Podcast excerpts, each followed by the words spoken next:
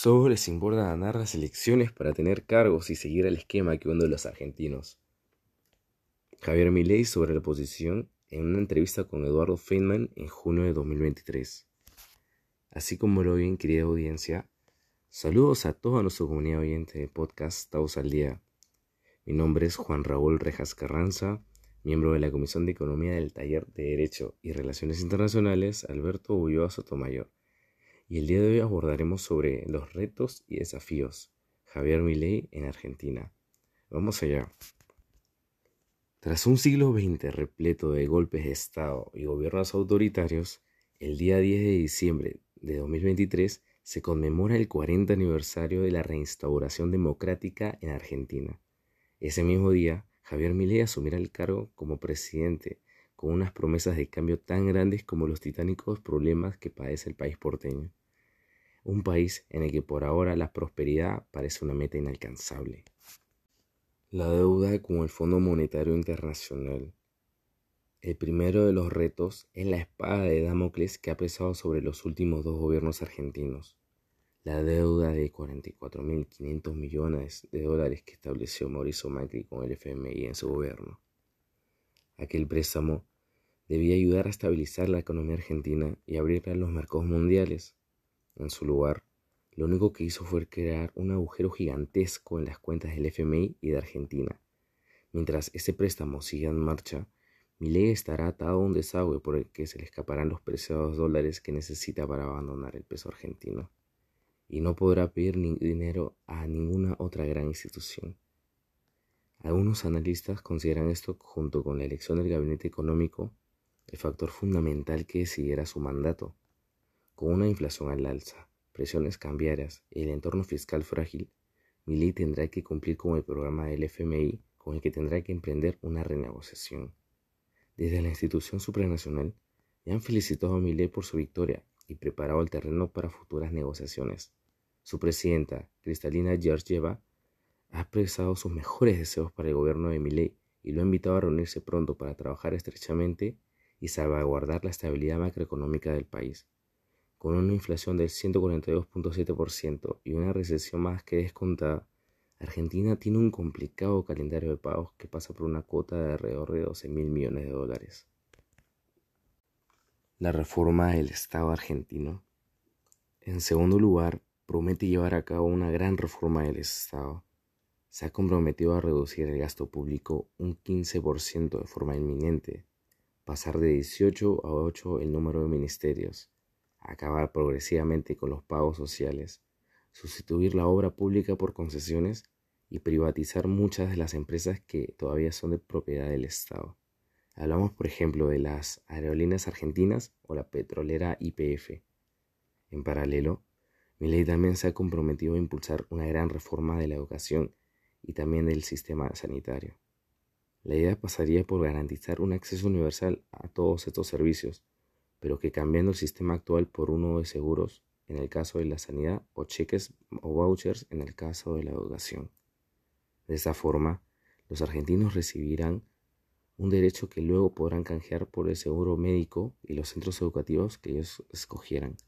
De esta forma, el modelo generará competencia y los actores privados podrán competir en igualdad de condiciones. Con el tiempo, se entiende, que recibir el cheque educativo o que el Estado corriera con el coste del seguro médico se irá limitando en función a la renta y así, poco a poco, se podría crear un sistema en el que todos tendrán acceso, pero que tendrá más competencia, mucho menos coste para las arcas públicas y una forma de funcionar más eficiente. La dolarización de Argentina. Asimismo, ley ha defendido un millón de veces el converso libre, y eso es exactamente lo que quiere para el país que reduzca todas las barreras posibles y se abra de forma unilateral al comercio mundial. Y luego, por supuesto, lo que podemos considerar como su propuesta estrella de lo que según mi ley es el plan definitivo para acabar con el eterno problema de la inflación en Argentina, estamos hablando por supuesto de liquidar el Banco Central e iniciar la dolarización del país. Junto a todo ello, mi ley también promete acabar con muchas de las regulaciones que afectan a la vida económica argentina. Hablamos de regulaciones laborales, regulaciones de precios, regulaciones profesionales o también reducciones de impuestos. Es decir, lo que quiere y busca es prácticamente transformar el sistema productivo de todo el país. La minoría parlamentaria. Para llevar a cabo todas las reformas prometidas por mi ley, también tendría que conseguir el apoyo del Parlamento. El problema es que en Argentina la renovación de las cámaras es parcial. En cada elección se renueva la mitad de la Cámara de Diputados y un tercio del Senado. Esto quiere decir que incluso el partido de Milei, habiendo ganado en la segunda vuelta, esta agrupación libertaria no podrá sumar mucho más que unos 40 diputados y 8 senadores. Esto, por supuesto, lo deja muy lejos de poder controlar un Congreso compuesto por un total de 72 senadores y 257 diputados.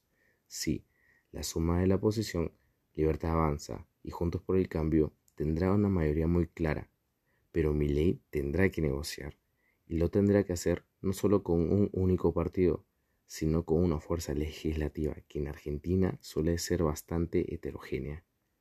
Aunque los candidatos se presenten por una misma plataforma como Juntos por el Cambio, suele haber muchas corrientes diferentes. Mi ley ha dicho que recurrirá a las consultas populares, y no solo en el caso de la dolarización, sino también eh, para otras muchas políticas, incluyendo temas de alto voltaje, como por ejemplo la legalización del aborto. Mi ley ha creado muchas expectativas, y un posible bloqueo político podría bien hacerle perder su proyección política o para intentar mantener el barco a flote lanzarse al cuello del Parlamento. Desde luego, no sería nada bueno.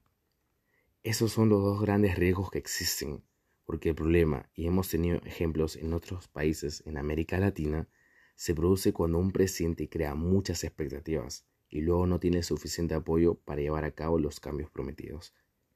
Esto no quiere decir que mi ley no podría llegar a salirse con la suya, por ejemplo, logrando un gran acuerdo con la oposición o utilizando inteligentemente los referéndums no vinculantes para en dos años incrementar su peso legislativo. Lo que quiero decir es sobre el riesgo de que no lo consiga y que eso tenga consecuencias está sobre la mesa. Especialmente cuando hablamos de un candidato electo que no es partidario de buscar muchos entendimientos, como él lo recalcó en entrevistas sobre las futuras relaciones de la Argentina con la China de Xi Jinping o la Brasil de Lula da Silva. Pero eso lo desarrollaremos en otro episodio. Esperamos que hayan disfrutado del tema desarrollado. Agradecemos inmensamente que hayan llegado hasta este punto y si lo disfrutaron, nos ayudarían comentando y compartiendo en sus redes sociales. No se olviden seguirnos para que no se pierdan los nuevos capítulos y secciones. También generamos contenidos en nuestras redes sociales. Encuéntranos en Facebook, LinkedIn, Twitter e Instagram como Taus UNMSM. Les deseamos un buen fin de semana y esto fue Taus al día. Muchas gracias.